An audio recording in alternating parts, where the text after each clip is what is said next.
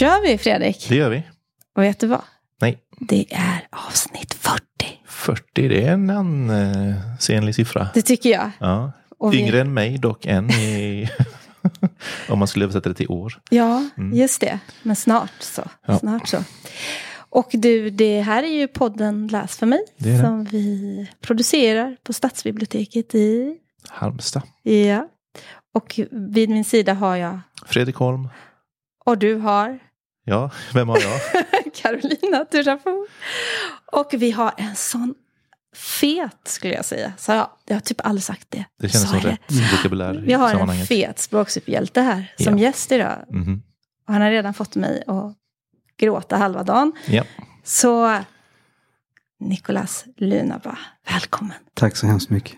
Du kanske ska säga där, eh, Carolina, varför jag har fått dig att gråta. Ah, jag har, Ja, det, det kan- det, det är på vara- sin plats. För att jag har precis... Han har fått mig att gråta halva dagen. Det lät, det lät sådär. Oj, förlåt. Ja, men alltså, eh, jag har läst den högst aktuella boken som Nicolas har skrivit. Blir du ledsen om jag dör? Mm. Och du och jag läste ju ut den båda två igår. Ja, Och sen så får man en sån här rörande föreläsning och högläsning ur den och så är det brister. det gör det. Jo, Ja, precis. Som så många gånger innan när vi har haft gäster så har vi ju fått fördelen att ägna förmiddagen åt att lyssna på gästen. Mm. Så att det här blir ett slags samtal för våra, ja för våran del såklart också, men också framförallt för våra lyssnare. För vi Ja. har redan fått ta del av mycket av Nicolas har att säga. Eh, nog om det. ja vem är du? Ja, så och först och främst så är det väldigt, väldigt fint att vara här. Mm. Eh, första gången vad jag, vill, vad jag minns som jag är i Halmstad. Och i de här fantastiska lokalerna och med er. Eh, nej men det var, det var just det som var lite spännande att vi träffades och det första jag gör är att jag springer upp på scenen och sen pratar jag och så blir det känslosamt. Och sen, sen så bara, ja men nu ska vi prata podd. Ja, jag har gråtit och så vidare. Så, är Eh, men Nicolas Lunaba heter jag och jag är verksamhetsansvarig för en organisation som heter Hela Malmö. Men det är också aktuell som författare. Så jag lägger den titeln till mitt namn då. Med boken Blir du ledsen om jag dör. Så jag tror att jag är här i någon sorts hybridversion av mig själv då. Mhm, Verkligen. Mm. precis. Så är det. Så är det. Och eh, vi ska faktiskt börja med någonting som vi är väldigt nyfikna på här i podden. Och det är språkminne. Språkminnet. Har du Ja. ett sådant du vill dela med dig av? Tro.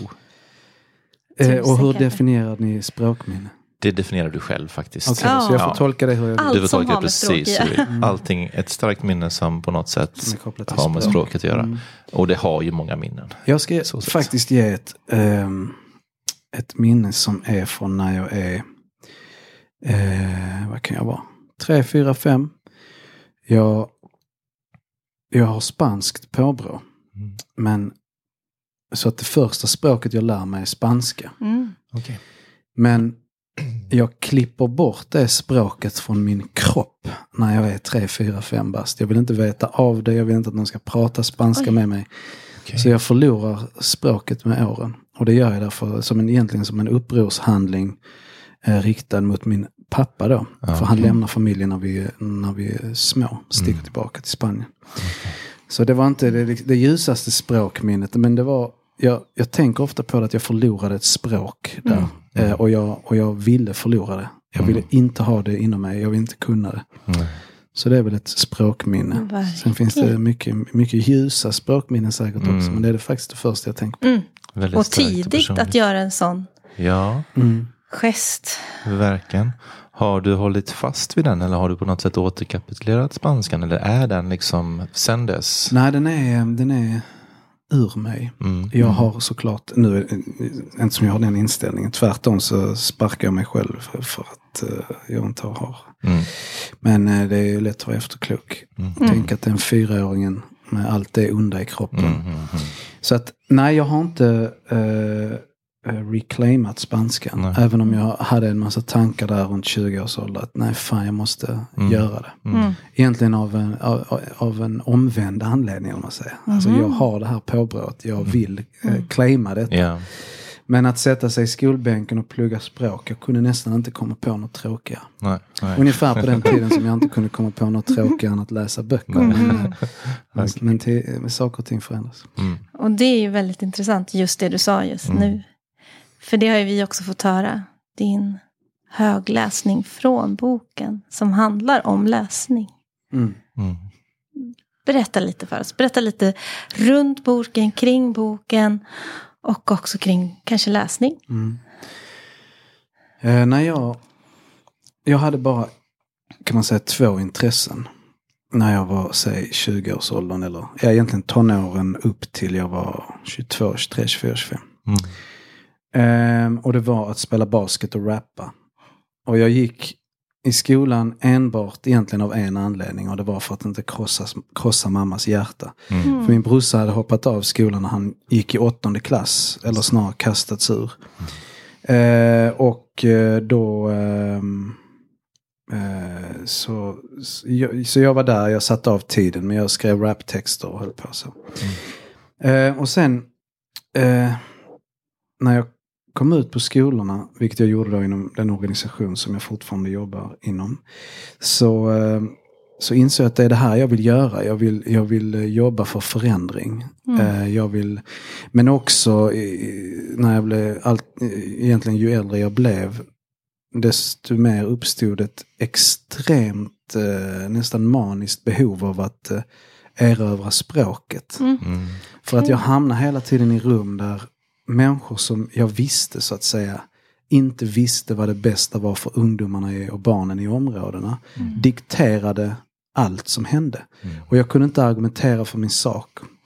Det var extremt frustrerande och där eh, blev jag politiskt intresserad, om man så vill språkligt intresserad.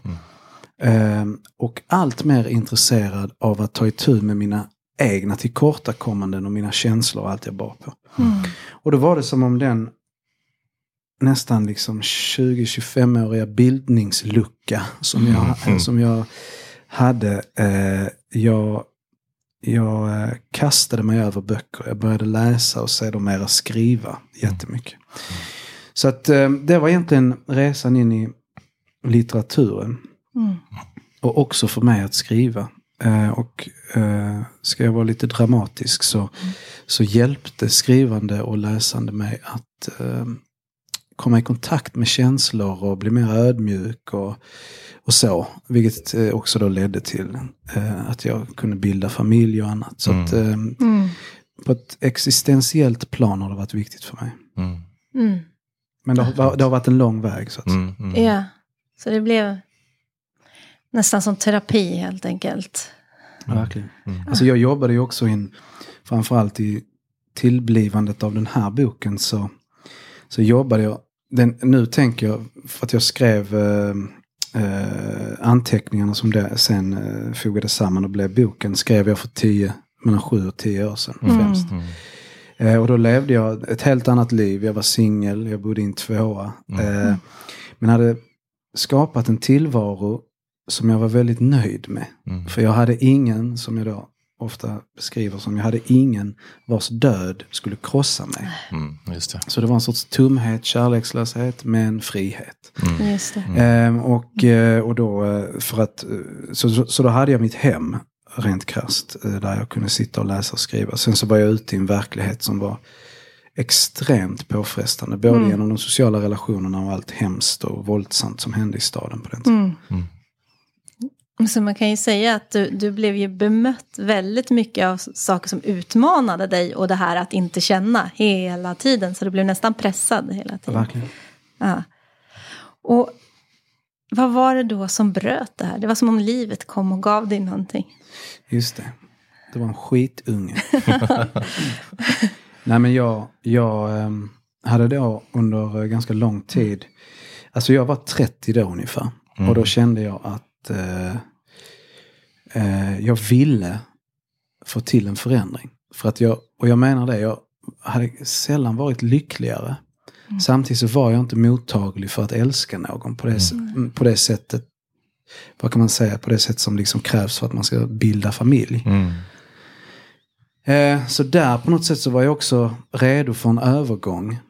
En, eh, stor förändring i mitt liv. Men jag var inte, det var inte tanken att jag skulle ta in en 13-årig pojke i mitt hem.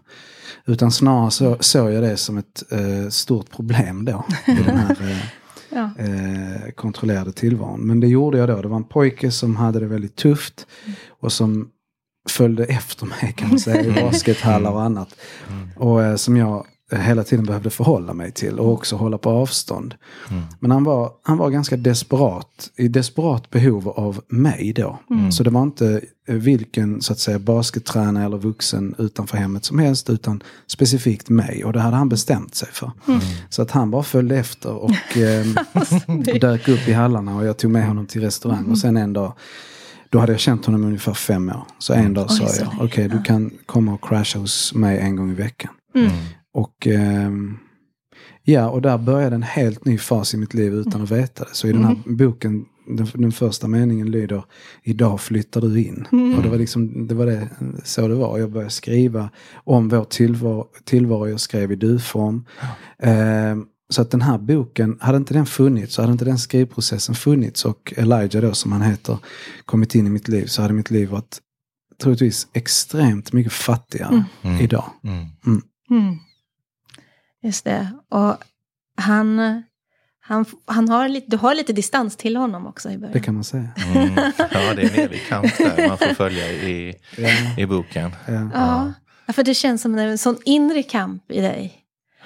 Att, för det, det är ett barn. Mm, Och ett barn har ju alla känslor egentligen utanpå. Mm. Och de sminkar inte över det. nej. Utan de bara är det. Men sen är det också en miljö som du är uppvuxen i och som han är uppvuxen i. Mm. Som är rätt rå. Mm, Och så pratar lite macho också. mm. Så, så den förebilden vill du inte vara.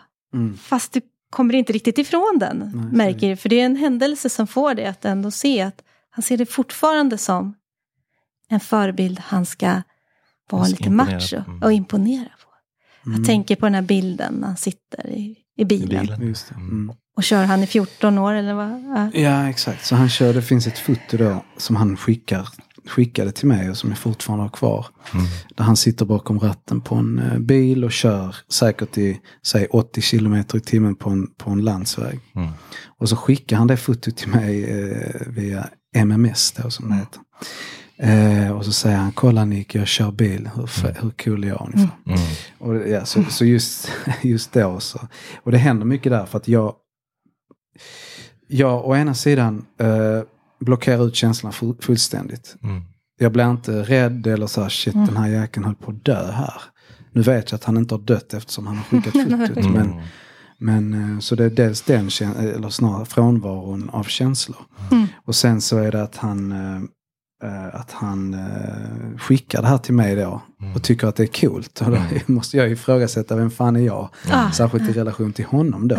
Vem ser han mig som? Om det är någonting som ska imponera på mig. Så han sårar mitt ego. Mm. Men sen så senare så upptäcker jag, det är därför det här har varit så intressant, hela, det här, eh, hela den här skrivprocessen var så intressant för att eh, jag upptäcker saker. Skrivande är ju ofta som, tänk, alltså, som att tänka, man grubblar och genom att ja, man borrar djupare ner och håller på och reflekterar över saker och ting och grubblar. Och då så kom jag fram till att eh, jag, jag minns då senare, det kan ha varit ett halvår, åtta månader senare, att brorsan gjorde samma sak. Stal en bil, Mm. körde när han var 14 år eller någonting, min storebror alltså. Mm. Eh, och eh, körde rakt in i en, eh, i en eh, mur eller en byggnad. Mm. Bi- bil, han var en hårsmån från att dö, han och hans kompis. Och så, sitter, så, att, så att det är mycket som händer i den scenen. Men, men eh, definitivt, jag, jag ifrågasätter ju hela tiden. Vem är jag och hur förstår han mig? Och Mm. Där är också en- ett parti där jag tänker, men det kan ju vara så att Elijah är homosexuell. Mm. Är det så att jag på något sätt har, eh, har förhindrat honom från att komma i kontakt med det eller avsky sig själv? Genom att, eh, därför att jag är på ett visst sätt liksom. Alltså Just macho det. eller jag har uttalat någonting. Eller, ni vet. Så att hela den här boken är ju egentligen ett, ett enda långt eh, psykologiserande eller eh, eh, så över vem är jag, vad gör jag, vad får det för konsekvenser och försöker verkligen riva av sårskorporna gång på gång på gång på gång. Eh, för att komma åt det sårbara. Mm. Och det kan jag också säga, är någonting jag saknat från litteratur, alltså i Mm. litteraturen. Ja. Mm. Och jag kommer från hiphopen och där är det definitivt eh, i princip totalt frånvarande. Det vill säga den här nakna, Mm.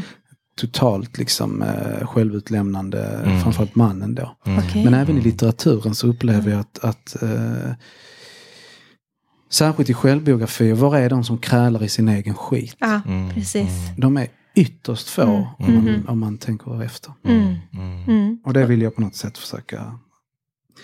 Så vill jag inte skriva helt enkelt. Nej, Nej. nej. Och det slogs man ju av, faktiskt. Ja, verkligen. Den här nakenheten, den råheten och också att man liksom ibland Mm. håller andan. Mm. För att man känner att det, det är den här att ändå gå igenom ångest. Mm. Fast ångest är det mest skrämmande som Mm. kommer över en. Liksom. Mm. Det är sådana ärr, sådana Mm. sår. Såna, Mm. ja. För jag tänker, ser du nu grabbar i den här världen du lever i läsa den här boken? Har du sett, har du sett den läsa en målgrupp? Eh, Jag har faktiskt sett igår på Instagram så var det Mm. en som, som, eh, som delade en bild på, på hennes son. Jag Mm. känner henne då. Mm. Och eh, så skrev hon någonting i stil med att eh, jag då och Elijah som är med i Mm. boken. Ni får min son att läsa. Ja. Annars gör han det aldrig. Mm. Så jag hoppas det, men inte bara grabbar. Det Nej. här är en extremt grabbig bok. Som Mm. från början, eh, min titel från början var Mm. Blir du ledsen om jag dör? Som den då heter. Men jag diskuterade med min förläggare om den skulle heta eh, Pojkarna. Mm. Mm. Rätt och slätt. Just för att den är extremt mycket pojkar och män Mm. och maskulinitet och sånt. Men det skulle också möjligtvis eh, kanske förblinda lite. Eh, eller så här, ta bort det andra som är Just. viktigt också. Mm. Mm. Vad det är som formar oss, de sociala, politiska eh, Mm. omständigheterna och så. Mm. Eh, och sen är det ju inte bara pojkar med i, i boken heller. Nej. Verkligen Nej. inte. Så att, eh, men ja, Så att jag hoppas att eh, unga människor ska läsa den. Men Mm. jag har inte tänkt på det så mycket. Vem ska läsa? Nej. För det här är, det skulle bara vara en efterkonstruktion. Eller en, Mm. eh, att vara det. efterklok och säga nej men den här är skriven för Mm. jag skrev ju den här.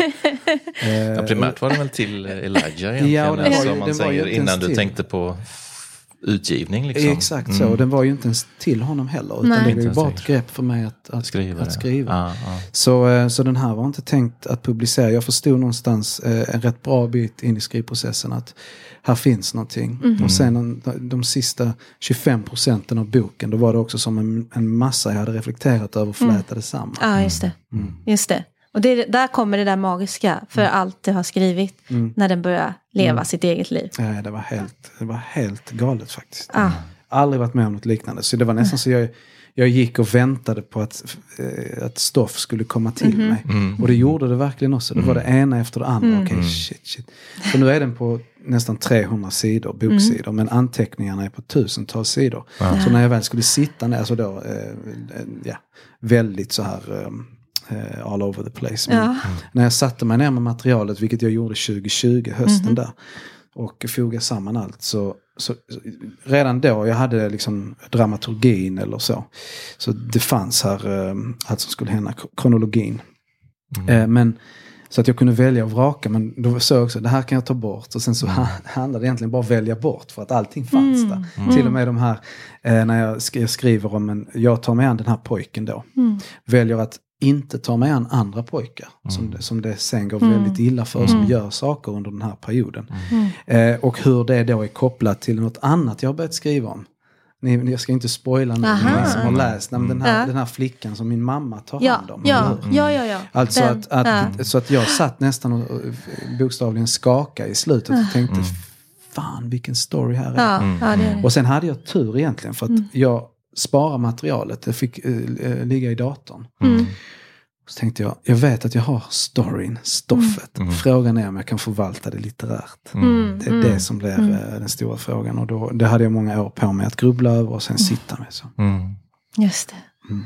Så byggsten efter byggsten, eller karva ute Mm. liksom. Ja. Så- Jag kom bara på en, en, ett sidospår, eller sidospår, men just om vi dröjer oss kvar det här med er första när, när Elijah följde efter dig och sånt och så pratade vi också om liksom, ja, lite om mansrollen och, och machokultur och, Mm. och eh, du har ifrågasatt vem du också har gjort en resa under den här Mm. tiden såklart och, och hittat liksom till eh, förmågan att älska på Mm. ett mer um, fullare sätt. Liksom. Tror du, nu vet jag att du jobbar med ungdomar idag också, vi ska prata mer om det snart. Och eh, du, når, du har bra kontakt med dem också. Men tror du att Elijah, när han först började följa efter dig, hade följt efter den du är idag på samma sätt? Eller tror du det var den du var i den Mm. stunden som var? Det var bara någonting som väcktes precis Mm. nu. Eh, Jag, jag tror att han hade följt med också. Ja. Men här är en... Eh, här är någonting som skaver. ja. Och det är att jag... Eh, det dök upp en sån här wiki, Wikipedia-sida som någon då har skrivit eh, om mig. Eller man ska Mhm. säga. Och det står att jag är en ungdomsledare ungefär. Mm. Jag har inte jobbat med ungdomar på Mm. hur många år som helst. Jag Mm. jobbar inom en organisation med strategiska frågor, jag har kommunikation, jag är någon sorts talesperson Mm. för en organisation som jobbar väldigt mycket med barn och unga. Mm. Men så när det här kommer ut, jag vinner ju, har vunnit priser och sånt där. Mm. Och nu ska jag bli hedersdoktor på Malmö universitet. Och Wow. vad står där? Där står så här, ja men han har jobbat med barn och unga. Ja. Och det är liksom, det, Ja, jag fattar. det, ja. på sätt och Mm. vis, förstår. det, det gör jag ju eftersom jag är en del av en organisation som gör det. Men, Gör det. Mm. Eh, samma sak nu här om veckan. Eh, så kom det ut en sån här eh, Svenska hjältar på Aftonbladet. Ja, sån, Mm. Som blev skituppmärksammad. Mm. Mm. Så var det så här, men eh, Nikolas, han har, så står det så här, hjälpt tusentals unga från, bort från kriminalitet. Och jag tänkte, Mm. Vad är det här för jäkla cirkus alltså? Mm. Det här Mm. överensstämmer så Mm. väldigt illa med det här. Mm. Jag gör ju inte, jag är någon helt annan. Men här är ju, det är också det som händer i den här tidskapseln. Mhm. Mm. Det har ju Mm. en sån effekt att jag Ja, skrev det. det här för tio år Så är det sedan. ju. Ja, ja. Och Så är nu-. Så Jag är bor också jag med två, den är som en enkelt. Ja. sambo, har Mm. två barn, Mm. lever nästan ett medelklassliv. Ja, Mm. just det. Ja. Mm. Ja, Mm. jag förstår. Och samt, så, det är, det, så den går lite så här. Ja, det jätte- i jätte- hela. Mm. Ja, jo, jag är nog, sagt, jag var nog lite fast i den. Ja. Men, också. men så, Mm. så, så då Men på frågan det. om jag Ja. då hade tagit, eller om han hade dragits till mig. Mm. Eh, av praktiska skäl nej. Mm. För jag är inte Ja, där det. jag hade de varit. Nej, nej. Men Mm. däremot som person så vill jag tro att jag Mm. är väl ungefär densamma. Mm. Mm. Så, men, eh, men, eh, och det är andra som, inom organisationen som har tagit min plats. Så att, Mm. mm. Ja, men precis. Mm. Men du kan inte känna att din spirit finns där. Alltså det här med ungdomarna Mm. ändå. Eller om du möter någon på biblioteket. Eller, en- alltså, för att du möter du mm. fortfarande väldigt många som, du, som känner igen dig. Liksom, och Ja, det, men de som känner igen mig idag. Jag skriver ju om detta också. Om jag ska Ja. vara lite mörk där så. Ja, Så på den tiden, det var också intressant litterärt. Det var en extremt intressant period att skriva utifrån. Mm. Därför att jag hade mer och mer, redan då hade jag dragits bort. Liksom, jag jobbade inte på fältet på samma sätt Nej. som jag hade gjort de f- liksom, tidigare tio Nej. år. Mm. Men vad jag då skriver om mycket i boken det är det här eh, förskjutningen. För att de, som, de jag jobbade med, säg 2005, Mhm. Det var de som var gamla nog att mördas eller mörda 2012. Mm. Okej. Är ni med? Ja, Så att ja. då var det, ja jag jobbar inte med unga längre. Mm. Nej men de unga jag hade jobbat med, Mm. tiden hade kommit till fatt dem och mig Just det. på något sätt. Ja. Så nu var det de som dök upp på, på löpsedlarna och då tänkte jag, Mm. okej här finns en förskjutning. Just Eftersom jag inte jobbar på fältet nu så är det Rahim och de andra jag pratar om i Mm, boken. mm. Mm, nu är det det de står inför. Mm. Så att det, allt det här är väldigt bisarrt. Men Mm. jag, är inte, jag är inte på fältet längre. Nej, jag, jag jobbar inte heller, vi jobbar inte bara med barn och unga heller. Nej. Utan Nej. vi jobbar ju med att, att förändra på strukturell Ja. nivå och jobba Mm. med pensionärer och andra. Mm. Mm. Så att eh, allt, allt det här är konstigt. Jag försöker behålla hedern. Försöka hänga med. Det är inte så, det är inte den Nikolas. Ja men den finns. Men jag tänker om jag går ännu längre tillbaka till att du är ung. Och du, Mm. du, du pratar ju också om det att du, du har ju slagits och blivit slagen. Mm. Och sånt. Som, jag sa det till dig, jag såg faktiskt Fight Club för första gången Mm. förra veckan. Och jag har försökt med det i fyra omgångar och Mm. aldrig sett klart den. Mm. Men just, jag fattar varför mitt motstånd har varit. Mm. Jag har jättesvårt att se så här rått våld. Ja. Jag får så ont, jag får så här... Ah! Alltså människan är så sårbar. Mm. Ja, och sen så finns den symboliken där inne. Mm. För jag tänker också på det här att vi är så civiliserade. många. Mm. Så går vi omkring så kanske vi faktiskt vill slå någon på käften någonstans där inne. Mm. I det här, i vårat, eh, eh, instinktiva. Mm. Instinktiva. Men vi är många som har lärt oss att nej men det där håller vi inne. Mm. Och så, så här. Ja, och så såg jag hela, så såg jag det, så läste jag din bok och så tänkte jag bara hur, hur skulle det kännas? bli verkligen, för jag kan tänka, om jag går i skogen och får en gren som är slagen i ansiktet så kan jag tänka, vad har jag gjort nu?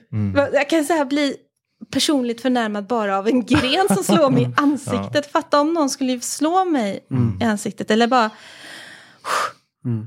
och, och du har varit, och jag förstår att det är någonting man behöver gå igenom för att förstå på riktigt de här barnen som vi kanske också möter i Andersberg eller det här lite mer råa områden. Mm. Där jag känner att jag, kommer jag och ja, jag har Som inte har ett våldskapital tänker du också som... Nej men ja, Eller, jag ja. tänker att eh, så kommer man där, men sluta bråka. Mm. Kom igen.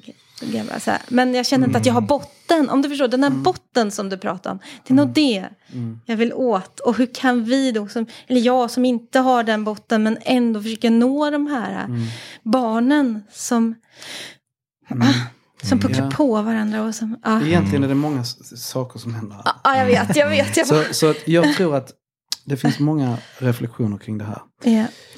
Jag tror för det första att vi alla har våldet inom oss. Mm. Eller jag vet det. Föreställ er om, säg, ni har barn och någon eh, slår dem eller Mm. så. Mm. Tror fan att ni kommer reagera med att flyga på den här personen. Mm. Så att våldet har vi. Mm. Sen är det en filosofisk fråga kanske också om eh, frågan om självförsvar. Mm. Alltså om ni blir attackerade, kommer ni, alltså vad händer i det ögonblicket? Mm. Alltså att är det, och är det då, är självförsvar våld? Mm. Och så. så att jag, och vad jag, men vad jag skriver om här, jag har aldrig sett mig som en våldsam person. Nej. Nej. Tvärtom så har jag sett mig som en, en rädd och skör. Och det, det skulle säkert många eh, människor som har varit våldsamma också skriva under på. Att de, de i första hand var rädda och sköra och, Ja. och allt sånt. Men, jag, jag, men skulle jag, om, i det här fallet så ville jag ju blotta mig själv. Alltså, och då måste jag också eh, försöka eh, prata om det våld jag själv härbärgerar och var mina gränser går. Eh, och, eh, för vi alla, om vi då konstaterar någonstans att alla har våldet inom sig, kan ta till det. Och eh, om vi då tänker att ja, men, många av de här unga människorna som har just kanske ett våldskapital har nära att ta till våld som, ett, eh, som ett uttrycksmedel eh, i avsaknad av många andra. Eh, där är det, vad jag vill skriva om här, det är att vi behöver förstå dem, Mm. om man säger, säger unga män. Särskilt om vi har ett intresse av att förhindra det och liksom stötta dem i, sitt, i sin utveckling i, och för att komma i kontakt med andra känslor eller whatever. Men också förstå att det är det klassamhället gör. Alltså vi kommer inte ifrån det att eh, vi pratar ibland när vi pratar inom sig organisationen så pratar vi ofta om att vi har fått slåss om smulorna. Den känslan av att, Okej. att, man, att man vill behålla, behålla något eller, eh, Ja. och, och att, att fattigdom är våld. Mm. Fattigdom föder våld. Sen finns det olika uttryck för eh, macho, eh, för, för vad som är macho. Och den finns i alla klasser. Ja. Eh, och det finns olika uttryck för våld som man också skulle kunna eh, reflektera över. Men, men eh, i de här områdena där jag har verkat under så lång tid så är det just det att, att kroppen eh, är ofta det enda jag har kvar. Mm. Mitt intellekt, mina känslor tillmäts inte något större värde. Det jag har är min kropp. Mm. Och då kanske jag sexualiserar, alltså det, det tar mer sexualiserade uttryck eller man ska säga. Eller att jag eh, bygger muskler eller jag bara ser, som jag skriver i den här boken, jag såg mig under hela mitt liv som någon sorts kroppsarbetare. Förr eller senare så kommer jag landa i, i att jag städar eller jag, det. det. var inte så att jag aktivt tänkte på det. Men, men eh, jag hade inga större, framför allt så, så hade jag absolut inga eh, höga tankar om mig som någon sorts intellektuell person eller någon smart person och så.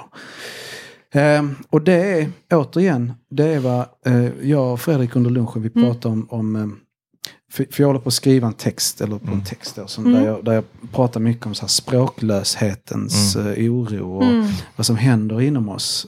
Fan, nu kan jag köra en spoiler om det är okej. Ja, det är helt okej. eh, jag ska ge ett exempel. Ja. Eh, 2010 så befann jag mig på Malmöfestivalen med en kollega. Long story short. Eh, klockan är två på natten, vi, går ett, eh, vi är på väg hem, vi ställer oss och snackar. Det dyker upp en bil, säg 10 meter bort. Eh, brummar på tomgång. Eh, vi tänker, okej vad fan är det som händer här? Rutan åker ner och en pistol eh, dras fram och, si- och, och, och är, riktad mot oss. Och eh, skottet bränner av, pang. Så någon i bilen försöker mörda oss, alltså skjuter rakt mot oss på 10 meter. Och vi reagerar, vi liksom eh, spritt, vad heter det, liksom bara eh, hoppar till och bilen slirar iväg och vi säger shit, vad hände? Försökte någon mörda oss? Och jag som då har, har eh, sen jag var liten ofta tänkt att någon sorts abstrakt ondska är ute efter mig. Någon kommer att röva mig bort från min mamma. Alltså de här eh, eh, mardrömmarna, jag hade mycket så nattskräck när jag var liten. Just utifrån att någon är ute efter mig. Inte så förföljelsemani, men den här känslan av att katastrofen kan inträffa. Jag är oskyddad. Jag pratade inte med någon om den här incidenten. Och jag var i princip 30. Och den här vännen till mig, Irej som han heter. Ja. Vi var tillbaka på jobbet dagen efter. Vi, liksom, livet fortsatte. Och det var helt oförenligt med hur jag såg på mig själv och allting. Sen så kan man då diskutera att det här är ju en, enormt många liksom så här, förnekelse eh, mekanismer som träder in och allt sånt.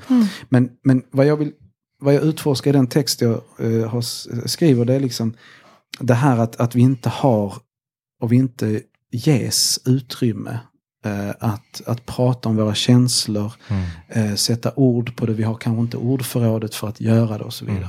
Så att sånt är väldigt intressant eh, på alla tänkbara sätt. Och det är också väldigt mycket relaterat till våld. Och eh, hur, hur eh, jag skriver i den här texten mycket hur språklösheten tar sig uttryck. Och då drar jag paralleller bland annat till, till den här incidenten men också eh, när jag, eh, ja men säg, eh, när brussan slog skiten ur mig när jag var liten. Det, var, det, det handlar mycket om att han inte hade ett självförtroende, han hade inte förmågan att och det fanns kanske inte någon heller som hjälpte honom att sätta ord på sina känslor och mötte honom i det. Visade att det var viktigt och så. Och då tar det sig andra uttryck och inte sällan i våld.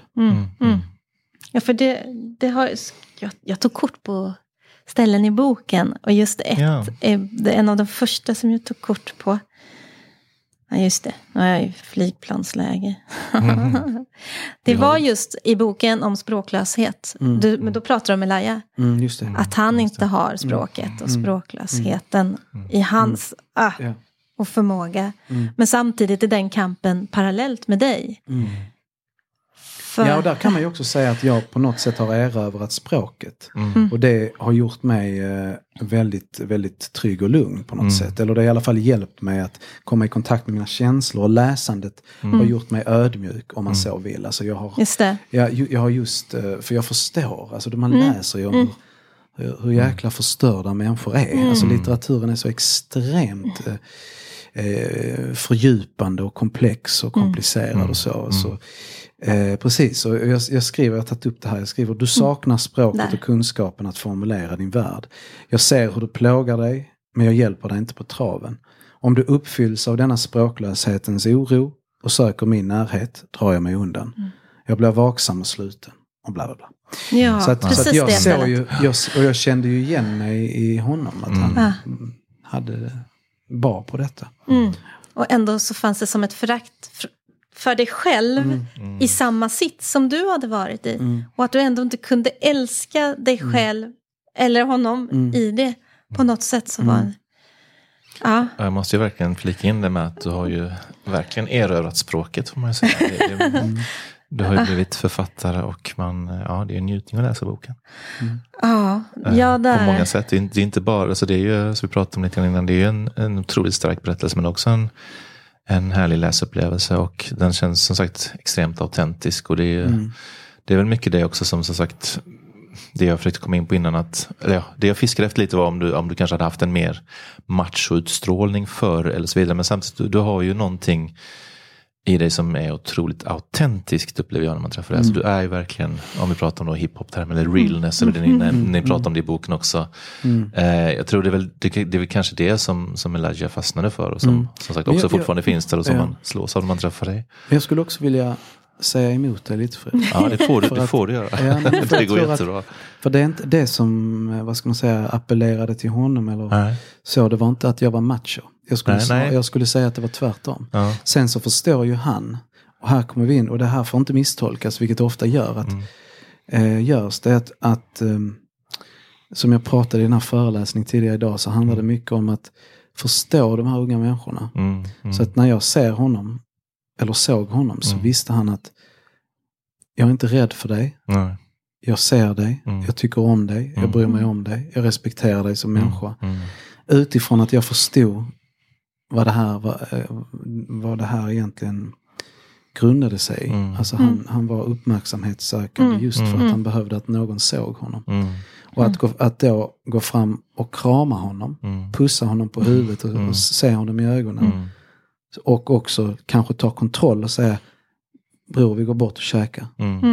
Alltså det var lite så, det var ju vårt första möte. Mm. Mm. Att först gick jag ner och så sa jag, okej vi spelar då. Mm. En mot en då på Mm. Malmfestivalen och så läxade jag upp honom. Ja. Mm. Och sen gick vi bort och så käkade vi. Jag tog honom till, till korvkiosken och var, då han, jag kommer ihåg att han bara satt och kollade på mig och tänkte, vad fan är det här för snubbe? Ja. Alltså jag Mm, både kan mm. vara lite, så ah, det använder jag som verktyg. Men jag tror Mm. att just det att, att eh, det fanns inget, eh, det fanns inget eh, jag hade inga hävde, hävdelsebehov säga, gentemot honom. Tvärtom så var det att jag, jag var mjuk och närvarande. Ja. På, på många sätt. Sen Ja, så motsäger ju det mycket av det jag skriver för att det här är ju en Mm. kamp. Men, Mm. Men eh, det som gjorde honom lugn det var att jag var lugn. Mm. Jag var metodisk eh, Mm. så att säga. Bra, okej Mm. har vi upplevt det här? Bra, Mm. hur löser vi det tillsammans? Mm. Eh, så att ja. Mm. För, för jag tänker på det, om vi tänker på att vi har lyssnare då som är bibliotekarier, lärare och Mm. föräldrar. Och vi, vi kan ju ha så ah, vi jobbar kvällen och så kommer det ett gäng killar. Mm. Ofta då lite från utkanten av Halmstad. Och de är stökiga, man hör direkt att okej, nu ska jag göra det här. Och Mm. de kan prata andra språk som inte vi förstår. Mm. Säga saker om oss. Och så är det så här att okej, hur ska jag nå dem? De går in i Mm. sagorummet, stänger dörren och, Mm. och så brottas de. Det är ofta Mm, mycket så här mm. att de brottas. Fysiskt, ja. Fysiskt, de är fysiska och det låter jättemycket och man ser hur mammor och pappor himlar lite med ögonen och det där är Mm. vårt sagorum. Och så bara, okej, det är min uppgift, jag ska gå in här. Mm. Eh, och, och då, så- för att nå dem, eh, jag är ju inte speciellt cool i deras ögon. Och, jag, och det finns väldigt mycket kvinnor i deras liv, alltså pedagoger Mm. och förskolepedagoger, som, som har tjatat om att de ska vara tysta och inte Mm. bråka. Och sådär. Det, är liksom, det är som att de är immun för de orden. Mm. Så vad jag i alla fall har gjort är att jag sätter mig hos dem och bara Mm. är. Och hänger, och det gör ju du Ja, det brukar jag göra också. Och då till slut så är man ju inte en inventarie, man är ju faktiskt en vuxen som sitter Mm. där. Men eh, jag vill höra lite från dig. Har, du några nycklar? Har, för jag vet ju att många blir ju... Ja, man känner hopplöshet just för att det är ju barn som vill synas. Det är ungdomar som vill synas och Mm. de hörs och syns jättemycket i en miljö där de också stör väldigt många andra. Eh, Men de söker sig till oss, Mm. Ja. för det, där får de vara. Precis. Fast de får inte vara. Om du förstår vårat dilemma här. Liksom. Ja, men jag, som jag också pratade rätt mycket om idag under föreläsningen så handlar det om vilka fördomar har vi om dem då? För nu när vi sitter här så pratar vi om Dem. som i dem. Ja. Eh, Men när jag, ofta när jag ser dem, Ja. dem så ser jag mig själv. Och Ja, jag förstår och jag skriver också. Ja. Där är ett rätt roligt parti där jag tänker, eh, fan, eh, det låter lite som jag promotar. här. Nej men det är Nej, klart men, du ska ta här, är, här, är, det. här är ett parti där, eh, där jag, jag skriver, ja jag skriver så här. Ja, här, här är, är du med dina vänner markerar ni er närvaro genom att ta plats, vara högljudda, störa och förstöra. Ni beter er som rövhål när ni rör er i flock, intar offentliga platser. Eller när ni upplever att någon ser ner på er. Jag var också tuff när jag befann mig i den där flocken. Tog sönder saker, fick vuxna att brusa upp, betedde mig svinaktigt, stal, skrek, levde upp till omvärldens bild. Nu är jag istället en vuxen som ser på. Betraktar det rädda och osäkra anhanget av unga män som ger sken av att vara farliga. Som är farliga om man pushar dem. Jag blir kall, vet inte hur jag ska agera. De är som jag var. Jag vet vad de gör. Men kanske just därför vill jag tillrättavisa dem, skydda dem, be dem hålla käften. Det är som om de skämmer ut mig personligen. får mig att framstå i dålig dager. Gör jobbet att mänskliggöra blattar svårare. Och jag känner sorg över att de i så hög grad införlivat samhällets syn på dem.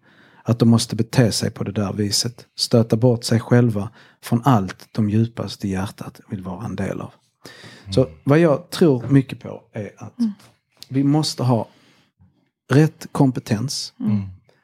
för att ta emot alla på rätt sätt. Ja.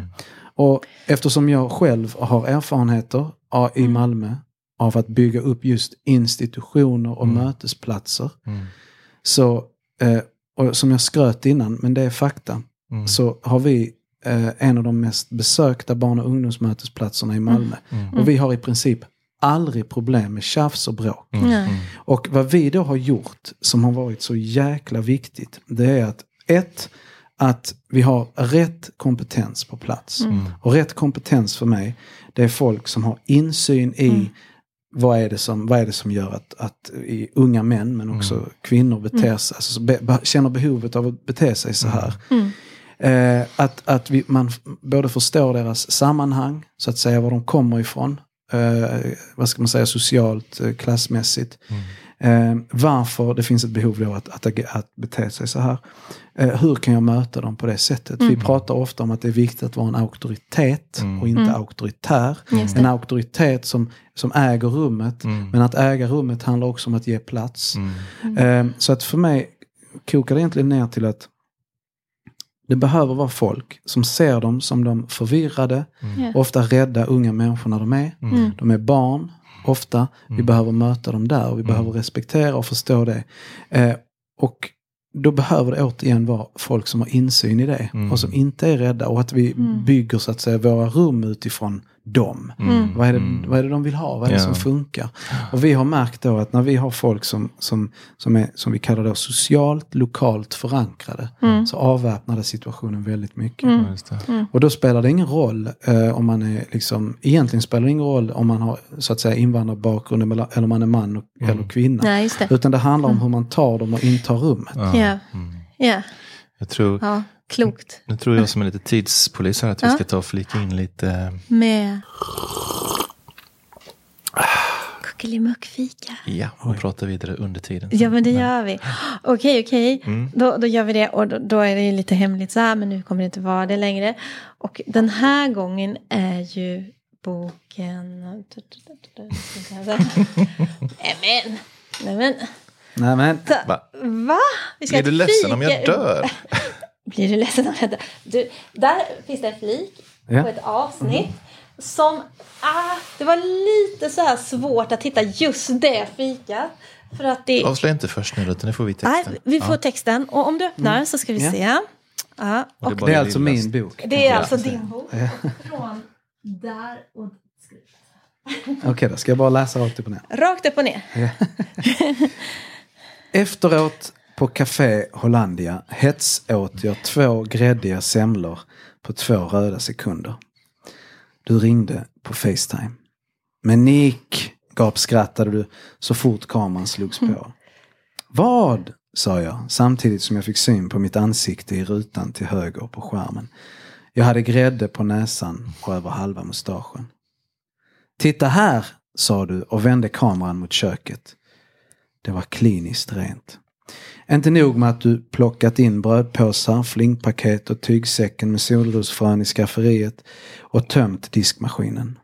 Du hade också torkat diskbänken och skruvat den ingrodda spisen blänkande vit. Och där moppen dragit fram var golvet ännu fuktigt. Nej men för helvete utbrast jag. Fan vad glad jag blir. Visst, jag har köttat på hela eftermiddagen. Du växer i mina ögon Elijah. För varje dag som går blir jag allt stoltare över dig. Vet du det? Mm. Ja. Ja, vi brukar ju alltid försöka hitta en text med fikaanknytning. Och nu hittade vi ju den i din bok. Fast det var kanske lite svårt att skaffa Semlor var svårt. Men du ska, du ska få grädde i mustaschen i alla fall. På. Ja, Jag ska precis. hämta lite. Det är... Vad är det den kallas nu? Det är en Budapest och sen är det någonting annat. Är det Napo? Nej, och så, Budapest. och så någon slags Alltså marsipangrej. Budapest är bland det godaste som Ja, det Det är är ju din också, så Ja, det är jag det tänkte faktiskt. att det var ni två som skulle få den. Ja, det blir så- dunder. Ska vi smaska lyssnarna? Ja. Ja, det, är det vi ska. Och Janne också blir alltid lika glad. Men jag tänker också, läsar du upp det lite grann så ska vi... Jag lassar upp. För jag tänker att nu har vi kommit in på det här där jag, som sagt, det är en liten tids... eh, Jag blir lite tidsvill genom läsandet av boken och så vidare. Men du är inte operativ inom eh, hela Malmö längre på det sättet. Men berätta lite mer om organisationen Hela Malmö tänker jag nu under... Så vi kommer, in- hinner komma in på det också nu. Lite om vår, eh, hur vi jobbar. Ja, Vad vi, vad det är för och Ja. hur den, hur den startade och vad ni gör och vad ni har åstadkommit och så här lite grann tänker jag. tack så Eh, mycket. Eller lite grann, det är väldigt mycket. Så, så men, nu kommer eh, inte han kunna äta den bara för det. Jo, han får äta, men jag, under jag tiden. ska Men jag tycker det är så viktigt att komma in på den. komprimerade sammanfattningen. Mm, Så som organisation, först och främst så är vi en förening. Så vi är en, ja, vi tillhör civilsamhället. mm, vi började med att spela basket ute i skolorna för att få ungarna att eh, ja, idrotta mer och så.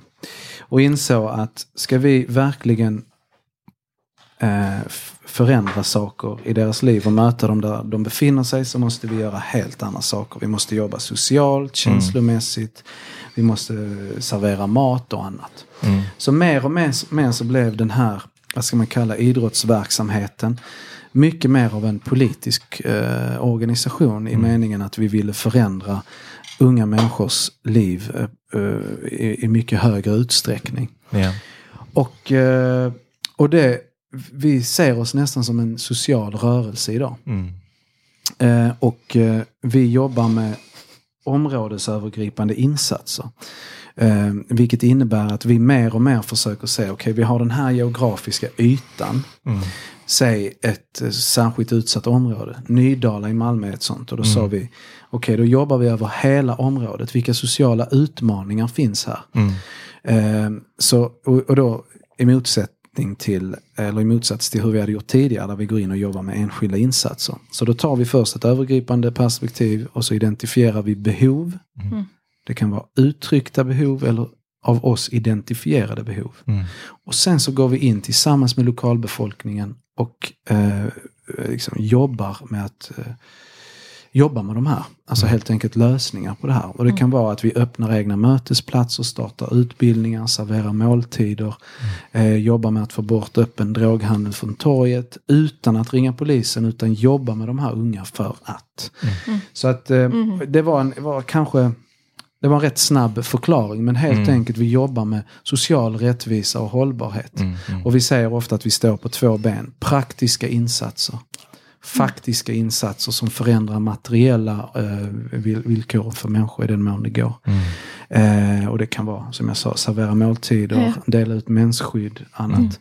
Eh, och det andra benet är opinionsbildare. Mm, Att vi måste, vi måste bli, vi måste eh, liksom delta i debatten som är extremt avhumaniserande när det gäller människor med med generellt minoriteter, eh, arbetarklass, underklass och särskilt uts eller utsatta områden. Vilket vi då har sett under valrörelsen kan tilläggas. Så att vi, Ja. vi försöker jobba i de här två dimensionerna men, men siktet måste vara inställt på strukturell förändring. Det håller inte längre att jobba med små enskilda Nej. eh, saker. Nej. Så det är det vi gör. Ja. ja. Och ni utbildar även ja, men vuxna människor i, i det här tänkandet, eller? Om jag... Ja, absolut. Ja, ja men jag, vuxna jag in- människor. Ja, ja. Jag inte, jag skulle... Jag ska få in tugga här också. Nej men det gör vi. Men jag höll på att säga vi indoktrinerar vuxna människor. Ni marinerar dem i det här tänket. För att det krävs. För vad jag upplever det ofta är att eh, rädslan står ju oss i fatet, alla människor överhuvudtaget. Och den begränsar oss väldigt mycket. För jag, om jag minns bara en händelse på Andersberg. Jag skulle stå där för första gången och stå i disken. Och så ringer de då från socialtjänsten till mig. Ja men det är en kille du ska hålla koll på. Och vi vill bara att du ska säga hans namn när du ser honom. Så han vet att det finns vuxna som ser honom. För han är på glid. Ja.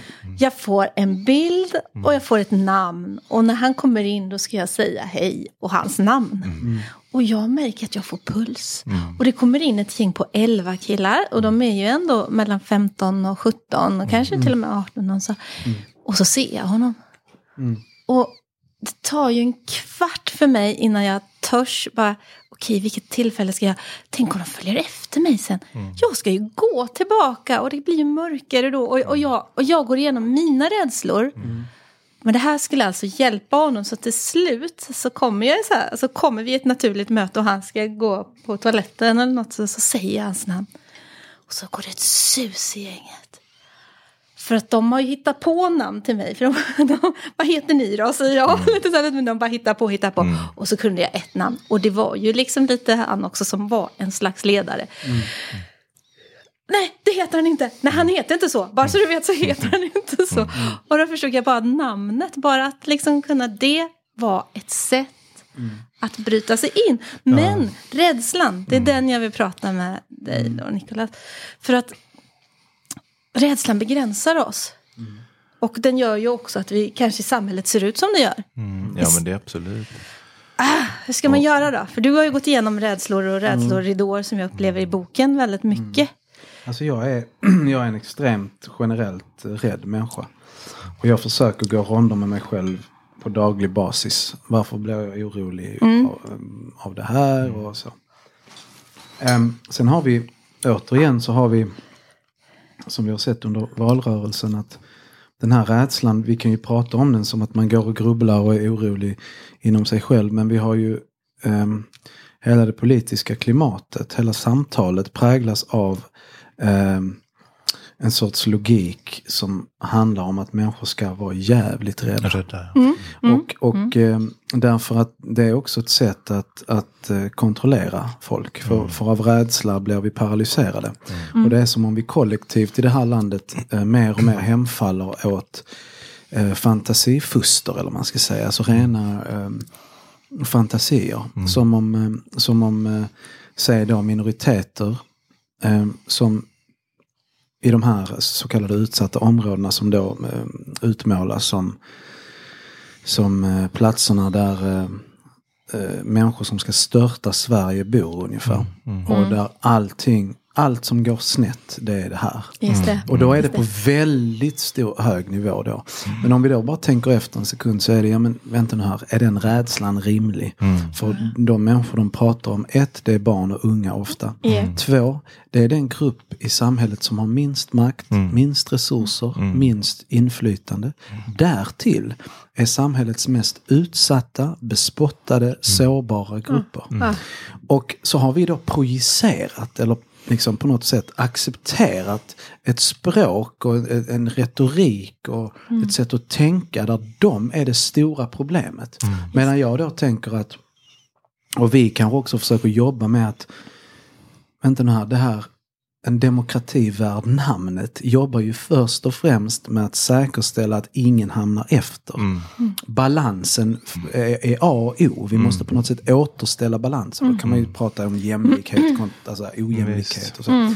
Men poängen här, vad jag, vill, vad jag menar här är att vi har, och apropå, jag sa indoktrinering innan, Ja, vi har nästan ja. indoktrinerats i. Och kan inte, kan inte öppna tidningen utan att mötas av de här fantasierna om vem som, är, vem som utgör den stora faran och så. Och då, eh, så att vad jag försöker göra, apropå rädslor, det är att komma i kontakt med mina rädslor. Varför är jag rädd och vad grundar de sig i? Och är det liksom är det rimligt? Är det rationellt? Vilket det i princip aldrig är. Alltså så reella faror och rädslor. Eh, när det väl gäller så märker jag att jag blir inte särskilt rädd när det väl gäller. Ah, Eller så, okej. Ni förstår. Ja, Så, ja. Och sen också att vi då som organisation tror mycket på att dels att vi, vi som personer måste bejaka det här inom oss själva. Men, men att konstruera en idé som är mycket mer konstruktiv, hoppfull, positiv. Men som bottnar i en kritisk analys. Okej. Så många som träffar mig hör mig prata om mina rädslor, tillkortakommanden och allt som är jobbigt och stora politiska frågor där jag är arg och så. Men, men i slutändan så handlar det om Bra, nu har vi tagit itu med det, vi har identifierat vad som är problemen och nu behöver vi ta itu med lösningarna. Ah, Med. okej, okej. Och det är liksom, för mig är det det friska. Vi identifierar Ja, inom precis. oss själva vad är problemet? Vad gör ont? Vad är det, vad är, vad är det som är fel? Och på samma sätt kan vi eh, liksom på något sätt blicka ut över samhället. Vad har vi? Vad skaver det? Vad gör ont? Och hur kan vi tillsammans? Okej. Om ni förstår vad jag menar. Ja, Boken här handlar mycket om den, de dimensionerna. Ja. Det är både mycket, eh, jag pratar om samhällsutvecklingen och hur det ser ut framförallt för unga människor i de här områdena. Men, men jag har gått ronder med mig själv och jag drar ju till och med slutsatsen här. Eh, I motsats till den här bilden då som har målats upp de senaste veckorna. Så här, Nikolas hjälte. och sånt. Jo, jo, men läs boken. så ska ni få se om det är- Antihjälte. Ja, det är antihjälte som, som bara den. Men, där, men, men där drar jag ju till och med slutsatsen att jag då som på något sätt ser mig som någon som jobbar för det goda. Eller något där. Ja, ja. Jag är ute i områdena jag, och har ju varit i flera år och så. Men jag kan ju till och med, eller jag går så pass långt att jag drar slutsatsen att de försvarsmekanismer och det här eh, avhumaniserandet av, eller avhumaniseringen av somliga grupper Just det. eh, som ett sätt för samhället att skydda sig själv mot att ta ansvar. Mm. Exakt samma sak applicerar jag på den här pojken jag tar mig an. F- Varför? Jo, för att slippa ta honom till mig. Eller hur? Just för det, att skydda mig. Så att de, det är bara, det var roligt och skrämmande att skriva det. Men jag Ja, förstår, jag ser så här Dumbledore och... och eh, nu bara försvann den. V- vad är nu? Nu är jag Harry Potter här. Jaha, eh, för tvära kast för mig just nu tror jag. ja men vänta. Jag Dumbledore och det här som han heter Voldemort. Ja, ja, så, ja. Men jag ser ja. de finns i samma människa. Och när vi ser det så, så kan vi också se att det inte är utanför som den där ondskan finns. Den finns lika mycket i oss. Men jag såg också Astrid Lindgren som säger så här, innan hon pratar med någon så här, han säger döden, döden, döden. Och nu kan vi prata. ja, just det. Det var hon och hennes syster. Va? Typ, Ja, de brukade säga som- det. Att man liksom på något sätt också vågar säga det uttalade.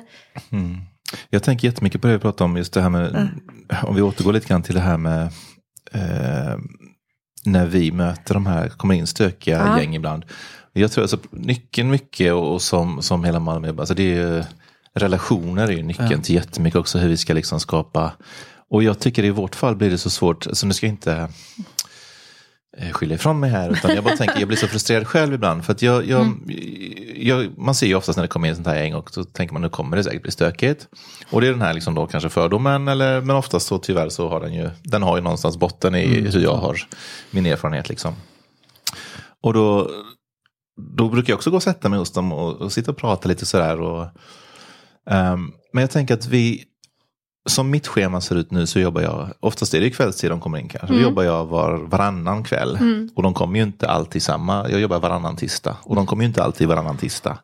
Så jag kanske träffar dem en gång i kvartalet eller ens det. Alltså man, vi bygger liksom inga relationer på det sättet på den här platsen. Eh, tycker jag. Jag har Nej. väldigt svårt att, för det krävs ju tid. Ja, och och, och kontinuitet. Fast, fast Eh. både och skulle jag vilja säga. Ja. Okej. Ja, men absolut. Nej, Ja, absolut. du, du ska inte be om ursäkt för att du motsäger mig. Det är väl det som... Nej, jag kanske, avbryter här. nej, men för- är- jag är med på det. För att, Mm. Men här, för att jag, till exempel jag brukar säga att det professionella förhållningssättet, till skillnad från vad vi har lärt oss Mm. och vad jag har upplevt i hela mitt liv. Eller jag ska först säga hur, hur Sverige pedagogiskt, nu är jag väldigt svepande här, Mm, mm. men, men där, där det professionella förhållningssättet ska vara då eh, upprätta distans, Mm. eh, engagera inte det känslomässigt, det är väldigt oproffsigt Mm. utan här är det ordning och reda och så vidare. Eh, och det led jag av under hela mitt liv. Mm. Att när jag kom utanför hemmet så fanns inte den vuxna i skolan som bara tog mig och kramade mig och sa Mm. fan vad fett att du är här. Hur är det? Hur var din helg? Var den jobbig? Mm. Okej bra, lyssna jag vill snacka. Alltså som, som såg hela mig. Mm. Och, och var väldigt noga med att komma i kontakt med min, som jag ofta då hör mig upprepa då, min inre värld av tankar och känslor. För det är, ju, det är ju det som finns bakom de här olika skalen. Skalen kan vara att jag är burdus och skrikig och skränig och skitstörig. Eller att jag gör det omvända, att jag drar mig undan. Jag Ja. kanske inte ens finns Ja, på platsen. Nej. Så, men men här, är, här är grejen och då, så säger jag det, det professionella förhållningssättet det är att engagera sig känslomässigt. Mm. Och då säger alltid någon, ja men man kan ju inte liksom göra det för då går man under. Alltså man kan ju inte gå runt och bara, och jag bara, jo det är det vi behöver systematisera eller skapa en kultur av. Vi pratar ofta att alla barn är allas barn. Mm. Och det betyder att ena dagen träffar de Fredrik, Mm. dagen efter träffar de Carolina. Mm. ni har samma, vi har till exempel lila tröjor. Ja. Vi har en, en kultur, eh, utvecklat ett team där vi jobbar med samma typ av pedagogik. Eh, och så vidare. Och det är här vi, då, då kan man ifrågasätta den här institutionen eller mötesplatsen eller platsens eh, pedagogiska kultur eller eh, hur, hur ni jobbar som team här. För det gör att eh, ungarna behöver bli bekräftade och allt sånt. Men de be- behöver också veta vad de kommer till. Mm. Ofta är det ett enkelt sätt att motverka angrepp. Mm. Att gå in och brösta upp. Ta plats och gömma sig i det jag säger i texten flocken. Mm. Därför att då minskar man risken, tänker man, för angrepp. Ja, ja, ja. Så, eller så gör man så syns man inte alls och, och liksom eh, kryper längs väggarna. det. Ehm, men det är ju de mekanismerna. Det här är ju ett sätt att säga här är jag, ingen kan jävla sig med för vi är här, vi tar över, det vi som äger. Eh, och att, att då, och så kan man då prata om, ja men vi behöver jobba med ett lågaffektivt bemötande. Men ofta så handlar det om det jag var inne på innan. Ett, vi förstår varför de gör så. Mm. Vi har de pedagogiska verktygen, eller man ska säga. Vi har teamet här. Eh, och vi ser det, här är också en viktig poäng tycker jag då, att vi har skapat ett samhälle och allt mer är i färd att skapa ett samhälle som vill isolera, skjuta bort det vi anser är avvikande. Särskilt hos barn. Vi ska diagnostisera dem, eh, de ska bort. Eh, och om vi då leker med tanken att tänk om vi gjorde det omvända. Men inte på något så här gulligt, flummigt sätt. Utan okej, här har vi någon som verkligen behöver det omvända. För att vederbörande kan skada sig själv eller någon annan. Då måste vi ta in den här personen. Och det vill jag hävda att vi, det omvända tänket är vad vi tror mycket på och faktiskt försöker jobba efter. Och då plötsligt när de kommer så är det fan vad fett att de är här. Tjena grabbar, härligt. Vad kan vi göra ihop? Vad vill ni ha? Behöver ni någonting? Och ofta när man möter dem så, men, men här återigen, unga har ju sina tentakler ute. De Ja, avläser dig Ja, innan, ja, ja. Så är, du det minst, är man det minsta rädd. Så, och då kommer vi in på, återigen, vi må- måste erkänna en ny form av pedagogik eller kompetens, pedagogisk kompetens. Som handlar om det vi då kallar om social, lokal förankring och allt vad det innebär. Och det här ställer enorma krav på en väldigt vit medelklassifierad Ja, utbildnings, eh, Absolut. utbildningar. Ja, ja. Men Ja, ja. också hur, hur personalen ser ut på våra mötesplatser. Ja, och så kan jag till och med få höra, "Ja, vadå, ska man bara byta ut alla och ha hoodfolk på plats? ungefär?" så sen, nej, men vi behöver, vi behöver, först och främst så är vårt absolut främsta eh, uppdrag, det är att möta ungarna där, på det sätt som funkar bäst för dem. Ja. Så bort med prestige och ego. Hur kan jag verkligen eh, omfamna de här nu exakt där de befinner sig? Just det. Och det är utifrån det vi utformar pedagogiken. Men då skulle vi också kunna ha, som jag pratade om tidigare idag, att, att vi har människor som, som har olika uppgifter. Mm. Framförallt som det ser ut nu så tror jag istället för att byta ut eller nödvändigtvis till och med, vi behöver alltid fortbilda liksom, personal. Men man skulle också kunna komplettera. Men då måste vi också erkänna våra brister. "Ja, Jag fixar inte de här jävla ungarna. Alltså. Så, och jag, inte, jag har inte det, jag är rädd när de kommer in. Ja men det är bra. För jag själv, jag är också rädd när de kommer in. Och liksom shit, kommer jag få på käften och förnedras här nu ungefär. Och då, bra, då måste vi som team prata om det. Ja. rannsaka oss själva, eh, hitta andra lösningar och annan kompetens som kan komplettera. Mm. Eh, så att, eh, Ja, men det är bra, vi har ju jobbat lite grann. Jag tänker också så att min, min, eh, så att min tanke är med att jag skulle ju vilja träffa dem oftare och kunna ägna mig mer tid. Alltså det är inte så att jag, utan jag, menar, jag, jag, jag känner frustration i det, att, man, att man inte har tiden att bygga lite mer långvarigt. Ja. För att det är ju rätt så nice om man känner igen någon och kan dess namn. Och, alltså det, blir, det blir ju lättare om man har en Definitivt. kontinuitet i det. Absolut. Därmed är det inte sagt att det är omöjligt. Och, och jag brukar alltid också säga att hej vad kul att ni kommer. Och så sådär, sitta med en stund. Men och, vi har ju också en biblioteksvärld som är på plats tre kvällar i veckan. Så där finns ju en möjlighet till mer kontinuitet. Så att vi siktar ju på det också. Men det, det, jag, hade, jag känner en frustration och jag skulle verkligen vilja ta skita i resten och att bara, ja, men nu sätter vi oss här inne och, och pratar och det kanske läser för dem. Så här, men man har ju så många ja, fast här jag man känner frustration säga, i det liksom. ja, Det det jag man skulle känner. också kunna säga, jag själv, jag skulle inte palla det. Nej. Jag vill inte sitta med de eh, stökiga grabbarna eller hela det, finns, det finns ju grader i, men Nej, vissa, är, vissa är ju sådana som är liksom inte Nej, så men, men, men min poäng här, min Men, poäng här är för att du Fredrik inte ska bära den bördan. Eller vara orolig eller tung eller eh, whatever. Eh, Känna ett ansvar att. Det är där jag menar att vi måste bygga en kultur. Ja. Där när du inte är här så vet du att folk med rätt eh, kompetens och så Finns är på plats. Och Det finns någonting här som, som, som befriar dig från det. Och det är helt okej att du inte lär känna dem. Men det funkar hur bra som helst här ändå. Just det. Därför att det finns någonting annat och ni alla är på samma... eh, Liksom. Det finns ett skyddsnät, det finns att vi har förberett för det. För jag tänker på det, att det som också står i din bok, att många av de här barnen har levt med att det finns så mycket fördomar kring dem redan. Så de kommer in där, upplever jag i alla fall, och tänker att så här tänker nog hon nu. samma som... Redan att vi, det liksom finns redan något i rullning av fördomar. Att, att, Marlene, Marlene Skander sa ju det från eh, Läsa för integration. Hon sa ju det, den, den förväntningen jag sätter på någon är ju den ribban som de Mm. jobbar efter. Liksom. Ja. Så att ju lägre förväntningar vi har Mm. på de här ungdomarna, desto sämre kommer de prestera. Mm. Så är det ju också. Mm. ja. Jag tycker det är väldigt sant, liksom, Men- vad, vad man förväntar sig eller vad man har för... Det finns en, en eh, väldigt, väldigt smart eh, eh, förintelseöverlevare. Viktor Frankl, jag vet inte om ni har hört talas om, om honom. Jo. Men jag bara kommer ihåg att han, det var någon föreläsning han höll på något universitet för 300 år sedan. Nej men så 60-talet eller något sånt eh, i USA.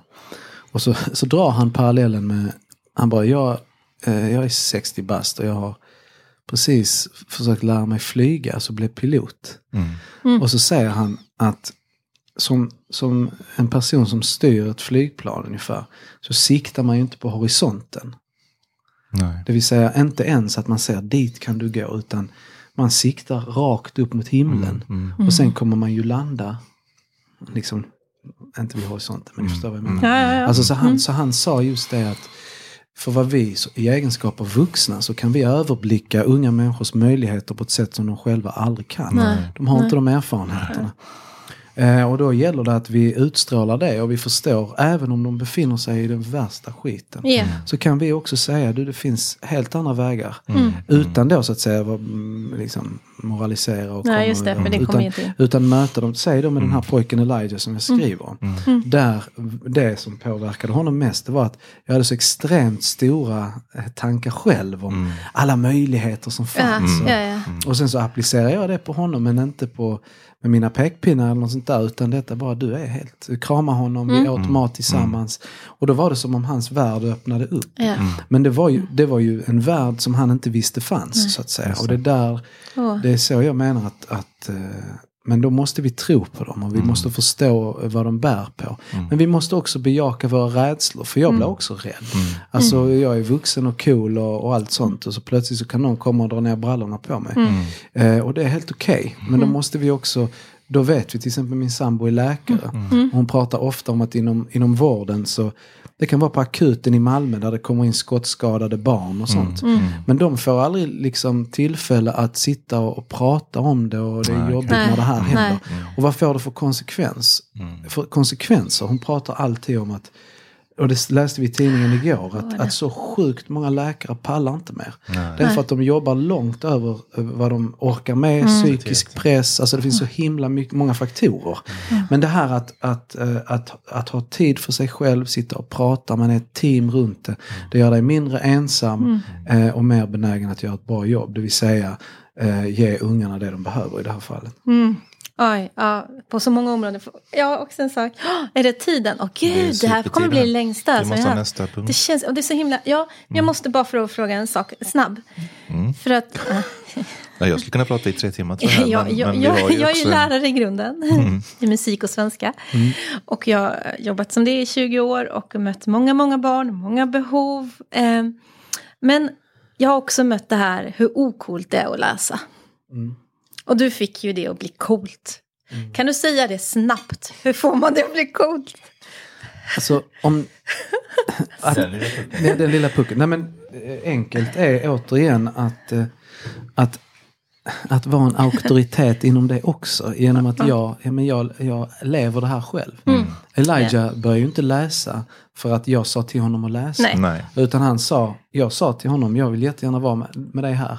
Men jag ska läsa, för jag älskar att läsa. Jag gick igång på böcker och jag sa, fattar du, jag har precis beställt den här boken. Han satt och tittade på mig som en ufo. Men det gjorde att slutligen så, så, så blev han själv en läsande person. Inte för att han läser numera den jäkeln. men, men, eh, nej, men du vet, vi, vi satt, jag har så många foton där vi sitter på café och flygplats. Och, och som jag visade tidigare idag, vi sitter på ett hak i New York, Ja. i, i Harlem typ. Och så sitter vi där och han läser Knausgårds Min kamp 6. Den här feta. Den sitter är han och gigantisk. Ja, ja. Så, att, nej, men så jag tror att, jag tror att, ja nu blev det ett långt svar ändå. Men alltså helt enkelt att vi, vi måste äga det själva. Ja. Eh, och, och liksom eh, därigenom så kommer de plocka upp också. Ah, jag ville bara höra dig säga det. Ja, snyggt. Då har vi faktiskt vår sista, Sista punkt. programpunkt som får avrunda det här känner jag. Ja, okej. Antihjälte eller hjälte eller vad du vill. Men du, ska. du är vår språksuperhjälte. Språksuperantihjälte. Och så ska du få för vår podd en pin. Och så ska du få utse en språksuperhjälte också. Språksuperhjälten! Och du hade något spe- eh, med ett eh, speciellt namn. Vet jag som du skrev Ja, till mig exakt, på Messenger. Ja, exakt. Ja. Och, och här är grejen. För det första, tack så hemskt mycket. Jag är mer än gärna en språksuper. jag ska gå med den eh, varje dag. Ja, gör det. Eh, nej, men när jag fick den, eh, eh, den frågan då, vem är en språksuperhjälte? Mm. Så var det, det finns en som heter, han har väl, ett väldigt krångligt namn. Ja. Mircea eh, Cartarescu, tror jag Ah, uttalas. Katarina. Ja, och han är då en, eh, en eh, rumänsk eh, författare som har skrivit helt fantastiska böcker. Och han, han eh, så att han, han på något, av, av någon anledning så var det var han som dök upp. Mircea jag Ja. tänkte som, Ja. ja, som en språksuperhjälte. För att han, han har en fantastisk förmåga att, att eh, hitta formuleringar på de mest, på de mest märkliga. Ah. Ja, så att, ja, han är min språksuperhjälte. Åh, Underbart. ja, då blir man Tack ju nyfiken här också. Ja. Ja. Men jag tror faktiskt vi får ta och runda av här. För vi det? är långt över vår tänkta programtid. Fast det var så himla intressant. Ja, gud ja. Och jag ska vara i en informationsdisk om åtta minuter. Oj, så det oj, får jag också Ja, tänka men på. alltså det här var det Men, värt det. ja, det var det. Alla Absolut. Eh, det här skulle man kunna lyssna på hur länge som helst. Men Nikolas, stort tack. Tack så mycket Eh, vänner, det var tack jättefint att vara här och glufsa. Och du glufsade i Ja. dig på två sekunder också. Du var assnabb ju. Ja, men. Budapest är gott alltså. Det är glufsvänligt. Ja, vad bra. Nej men tack så mycket vänner, det var Tack. jättefint att prata Tack med så er. hemskt mycket. Tack för allt du gör. Och... Och vi återkommer i ett nytt avsnitt Ja, någon gång. Det blir ju bokmässan-avsnitt då. Just det. Mm, det ska, ska, vi, ska vi fixa. Vi vet ju inte riktigt vilka de blir än. Nej, vi, vi fångar dem i farten. Vi är lite efter i planeringen där, men det kommer. Det kommer äh, att bli dunder. Fredrik. Ja, det avslöjar jag. Bra så. Jag är i alla fall efter. Du får vara före om du vill. Jag är alltid Hej då. Hej då. Tack. Tack, tack.